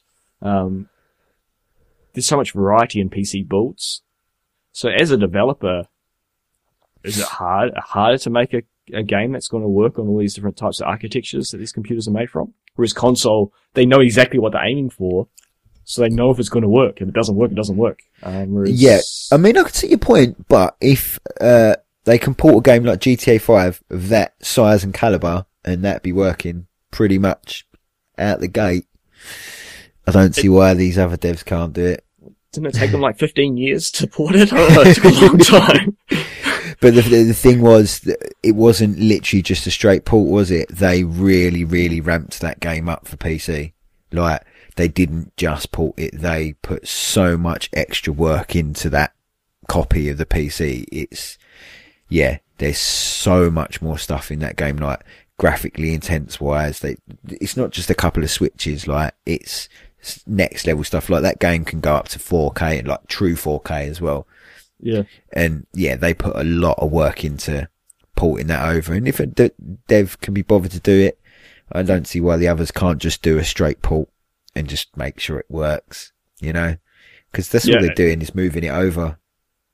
It is a shame. I do think there are, is obviously going to be the hurdles of having multiple types of computers being able to play it. But that's, cause it, from what I hear, that is specific graphics cards or, or motherboards worked with it differently, and some were like AMD ones just couldn't run it. Yeah, I think that's because uh, it had problems. Like uh, I know AMD stuff had problems with say Witcher because obviously it was built on Nvidia Nvidia GameWorks. Th- th- This is the problem. A lot of the stuff on say Nvidia GameWorks isn't optimized for AMD stuff, and they they say, "Oh, you're doing it. You hate AMD." Well, no, it's just because they built Nvidia GameWorks on Nvidia stuff, so it's optimized for their their architecture but some people don't. They, they they think they're doing it on purpose. Well, I don't think they are. It's just that's how it's optimized, and that's just how it works sometimes. Yeah, it, it is a shame. Uh, and it'd be nice for it to stop. Um, yeah, I don't know. I guess that's why I kind of like stick with Mac because Apple make the computers that they put their software on, so they Yeah. know it's going to work. Um, Yeah. Whereas I've never had, I've I've never spent much on a Windows PC to be honest, but uh, I've always had problems with them, um, crashing and stuff. Never really had the Mac crash, and it's because the developer knows what they're building for. And I think that's the benefit of first party games is they have full access to the hardware. They have, and Yeah. the people who created the hardware. Um, Yeah, that's what I've said to my friend. Basically, he was he was gonna upgrade either his graphics card or go for it, get get an Xbox One because he's an Xbox fan. And I basically said, look, you're better off getting an Xbox because the way games are and the way devs are treating ports at the moment, you're just better off getting Yeah. a console and you know you can put a game in and you can play it and you don't have all the rigmarole of buying a forty pound game and it not working and you can't play it for six months while they fix it if they ever Yeah. fix it. I mean, Yeah. look, look look how broken Battlefield Four was on the PC when that came out. That was beyond broken. Like they're, they're still f- fixing it now. or are they working on DLC, DLC instead? Uh, well, yeah, apparently so. Yeah, it actually that it took for Dice Sweden to hand it over to Dice LA, and since Dice LA have had the game, they've actually done a lot of groundwork on it and actually fixed the game. This is what worries me about Battlefront because it's Dice Sweden that are doing that. So I think that's probably going to be broken as well. yeah, I haven't been a player of Battlefield games since Bad Company. Hmm. They're the best Battlefield games. Yeah, they were good. Yeah. So yeah, uh, I had a couple of uh, questions from a couple of listeners. This question comes in uh, from Shannon. You've got in brackets too friendly. That's his, that's his, uh, Oh, right, gamer okay. handle. cool. So basically, it says Death Note. You mentioned you like gothic horror in the last episode. Can you share some more of what you like about gothic horror? So yeah, so ob- obviously I mentioned it in episode two of you, and obviously I, I spoke about it in episode one as well. I I really do like gothic horror. It's one of my favourite genres of horror. I I prefer it over your your standard horror. I mean, for me, so basically there's horror and there's gothic horror. A lot of people, when they think of modern horror, they think of like slasher films, uh, urban legend films, zombie infestations, where, and like, where the, the thing is after you, it's very tangible and deadly. basically you're afraid, period. Where Gothic horror, it's, it's a completely different beast altogether. It, it relies on a much slower build. Yeah, very sort of slow, slow burning. It's, it's not like the monster's chasing you down a hallway. It's not hiding in the closet, but you know it's out there somewhere, but you can't see it, but you know that it's Yep. watching you. It's, it's, it's, he's basically, it's the fear of the unknown when it comes to, Yep, so unseen is more more Yeah, than this is the what thing. you know. you, uh, uh, and a lot of the time, the, whatever it is, generally don't sometimes show what they are until right near the end. yeah, Japanese horror does that a lot. A lot of the Japanese horror films, you'll never actually see the monster until right near the end, or or if at all. yeah. I mean, there are, I would say there are plenty of modern horror works that kind of do the same thing. You know, kind of the feeling you get when you're watching the evil video in the ring, how the string of images like Yes. brings about unease. But that in itself is a, a throwback to Gothicism, which, Yes, I yeah, but it would be. there- there- it's it's pretty much, when you, when you look into sort of Gothic works, they- they kind of have a general set formula when it comes to either writing or creating sort of Gothic stuff. Number one, key point, atmosphere that creates uh, a je ne sais quoi that carries a dark tone of mystery and dread. Atmosphere is like the number one key point of of Gothic. the, the other thing Okay. coming alongside that is location. The settings generally are sort of like dark, decaying. They tend to what they tend to do is they tend to use sort of atmosphere and character, uh, location as a character of its own. I if you know what I mean, like the atmosphere and location, it, it, it it has, it's like it's, it's its own person and it has its own dark emotions and it's like the atmosphere and the location are out to get you more than the actual thing that's there trying to get you. And they, they, they tend to use a lot of, uh, supernatural stuff as well, or the assumption thereof supernatural a lot of the time. Once again, it's down to sort of like family curses or visions of evil, not just your, your typical big bad monster that's going to tear your head off. Yeah, and they, they like to use sort of grotesque characters as well, like say a college guy who's like a grave robber who likes to spend a little bit too much time with the dead bodies. you know, and it, it basically leads down to horror elicits fear, but gothic horror elicits dread and unease. And I think that's, that's one of the, that, that's the major point really is the difference between the, the dread and unease and just pure fear itself. And the settings as well, the settings are so important, I think, with Gothic horror. Just, they, they, they, they tend to be old sort of Victorian times and being from obviously London, there's a lot of places that still look like that in and around London. And I, Yep. it, it really sort of brings home when I see these places. And I can imagine just even looking at some of the old sort of Victorian pictures that you see, you look at them, you, they kind of put a chill down your spine. They just, they, they do. really. And ah, it's, yeah, it, it, I, I think it just boils down to sort of the locations and atmosphere that Gothic horror brings. And they, they, they tend to play with the mind rather than just out and out jump scares or tear the person in shreds. And I feel that's what Bloodborne did with its. It, it played on that Yep, the sense of the unknown, complete sense of the unknown. And yeah, I, I love it. I love Gothic horror. It's just, yeah, it's, it's, it's It's interesting. Uh, Shannon, he um, he actually, I know him Yeah. from work. He's a friend of mine. Um, he just got back from a trip to Hungary, um, and he's a fan of Bloodborne, and he likes it. He likes the Souls games. I love Hungary. And- beautiful country. Yeah. Yeah, and he so many pictures, and he said he said to me first thing he said to me when he got back was, "I found like the real location of Bloodborne.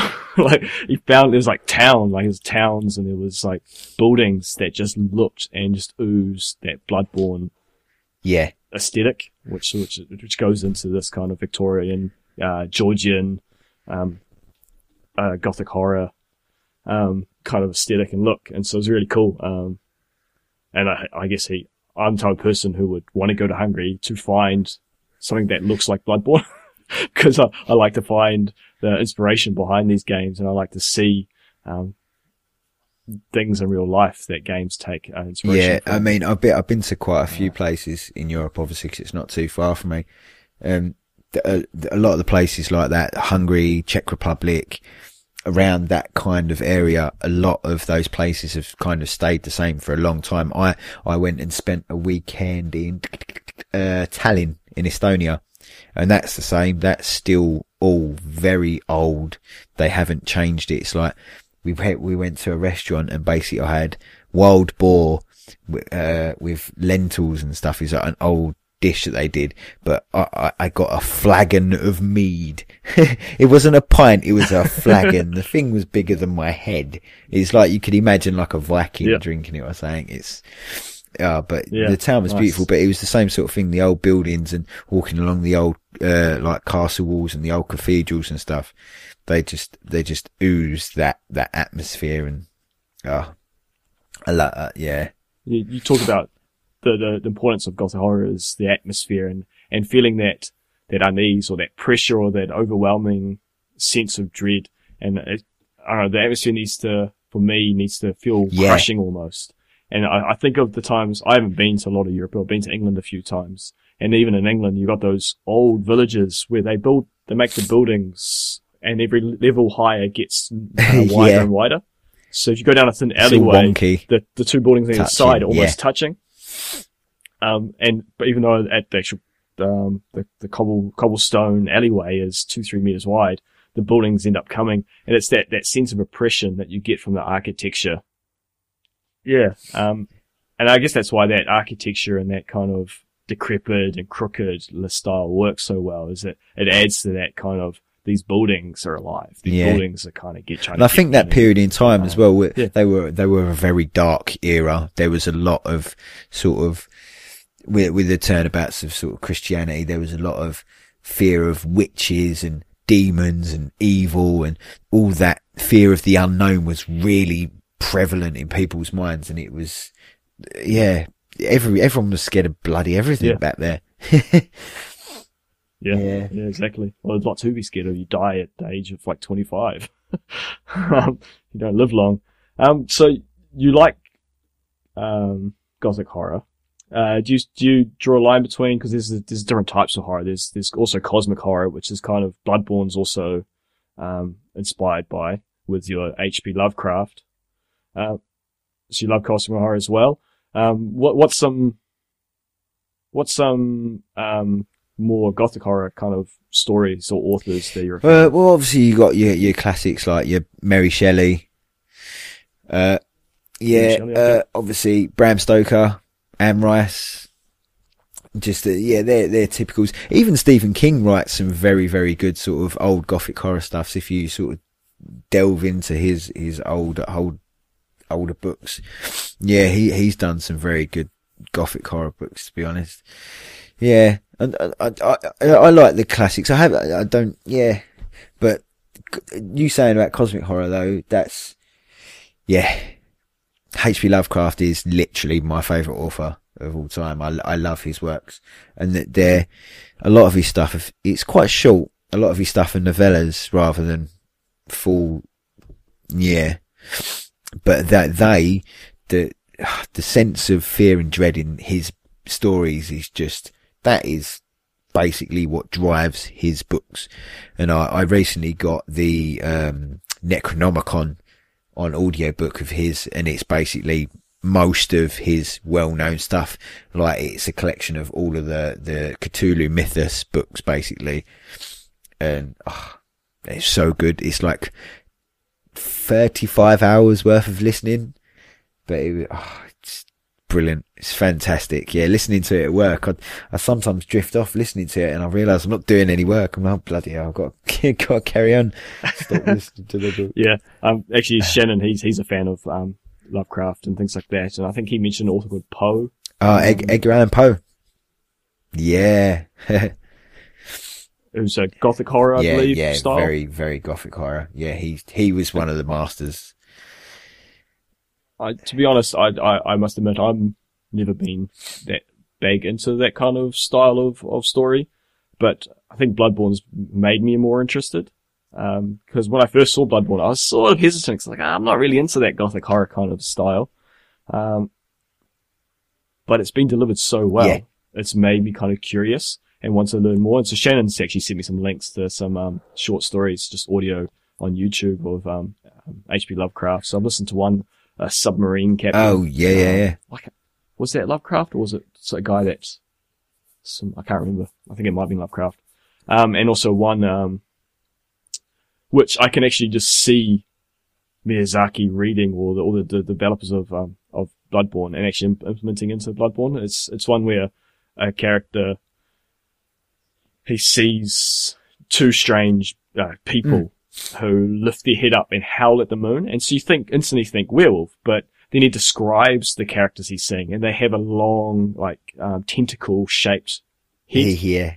that, that glistens. I think, I think he even talks about how it glistens white. And it just reminds you of the, the face sucker guys that you, they're the biggest pain in the butt in double and, you know, the ones that suck you inside out. Yeah. Now I know exactly what one you're talking about, but I can't remember the blinking name of it. I know exactly what. Book. I can't remember that, the name of it. We'll have That to, book, I'm sure that book was in the Necronomicon actually that I listened to. It would be. Um, it's really short and it's just like, it's literally like talking about how he, this guy was terrified because of what he had seen and, and he was kind of, all his style tends to write in third, third, like, no, it's not third person. How is it? It's, it's someone narrating their own experience. Is that how he writes? Um, and he, this person's writing about how he, he saw it, he saw these two strange, shady characters and, and how they, yeah, um, and so that those characters he saw, I can see in Bloodborne. I I I, I, reckon that's where they got inspiration for those tentacle heads, um, and also the worshipping of the moon. Like they were they were looking and howling at the moon, and the moon provides power or or some kind of deity to them. Yeah, there, there, there's another one that's that's kind of similar to like it's about a guy who uh, he goes to these live in the house and he hears this music playing and he speaks to this guy and this guy is basically watching over this window and well there's more to this window. I won't say much. That's a it's a short story. Check it out. It's called The Music of Erich Zann. That's another H.P. Lovecraft short story and that's very, very good. But if you want to listen to slightly longer ones, one that's very uh, Miyazaki like, At the Mountain of Madness, that is a fantastic book, and that's kind of like uh, finding these old ancient, it's kind of like Sumerian ruins, basically. And yeah, ah, At the Mountains of Madness is one of my all-time favourites by Lovecraft. It's such a good book. But it, once again, it's not, it's not very long at all. It's, yeah, it's quite short. I like how direct he is in his writing. There's no there's no uh, flapping about. It's just straight to the Yeah. point. Um, very descriptive. Um, yeah. And from an outside perspective, as I say, I've never been delved into Gothic or Cosmic horror. That I guess the similarity between them is that they, as you talked about earlier, is they use uh, the surroundings, the environment, Yeah. to to create anticipation and and that dread. Um, and that's the similarity. The difference is is that yeah, the, the cosmic tends to use beings from the outer world, the unknown in space, the the fear of there's an infinity out there that we don't know. Yeah. Um, whereas Gothic horror is more close to home. Is it's the it's it's the strangeness that's happening around the corner, or yeah, um, Yeah. the, the creepy mansion at the, at the end of the road, yeah, where, that's it. where you hear screams or or people go in and you never see them leave. Kind of, it's Yeah. yeah. Ah, brilliant. But the, the the the style of of creating that fear because of the environment seems similar in that in their aesthetic. Yeah. Yeah, they do, they do kind of lean off each other in that sense. It's just what's creating that fear and unease is slightly different with the with the two genres, but they kind of both work in the same way of using the fear of of the unknown uh, uh, uh, uh, Yeah. as a as a driver. Yeah, Nice. yeah, it's awesome. Well, thanks for sharing. Yeah, It's good to hear more about your thoughts on cool. it. Uh, and with that, we had another more more of a strange question from Valiant Paradox. Um, he asked, "Why do people put walnuts in banana bread?" do you, Do you know the answer? How can anyone know the answer to that? It's banana bread, not banana walnut bread. I have no idea. If anyone can answer that, email in and let us know. I thought I didn't even Um, realise there was walnuts in banana bread. I thought it was just banana and bread. Well, there you can just get normal banana bread, but there are a lot of recipes. If you Google banana bread, a lot of recipes ask for walnuts, and so I guess that's he's asking why. Because Um, people are mad. Uh, Do you like walnuts in your banana bread? I like walnuts. I like banana bread. Maybe I should give it a try one time. I don't think I've ever had it with. Maybe it's an American thing. Maybe the American recipes. Um, so I've had it with both, and I've I've made banana bread, and yeah, walnuts often asked to put in. Whereas I don't like the walnuts in the bread. I think it ruins it. Um, I'd rather chocolate in there. Ah, see now, chocolate, banana, mmm, very nice. Yeah. So I, I don't mind walnuts by himself. I just don't like it in the bread. So I can maybe that's where he's going to is that he doesn't like the walnuts in the bread and is frustrated with all the walnut in the bread. Uh, I don't know. If anyone out there is listening has a, has a, a a view on that, either email us or get us on our Twitters for that. I, I'd like to hear your thoughts on on the walnuts in banana bread. Do you like it or not? Um, I, I- I do a lot of baking, and it is baking wise. I don't think there's a, ne- a, ne- a necessity for it. I think it's more just a thing people do. cool. Well, uh, and on that note, I think we uh, shall call it a week this week. Yeah, we should. So I, yeah, good. I shall say thank you everyone for listening. Uh, obviously, yep, you can get me at Death Note at my Twitter, which is de4th underscore n-o-t-e. And obviously you can get Vader as well at his, which is uh, Vader. At yep, Vader Van Odin. There you go.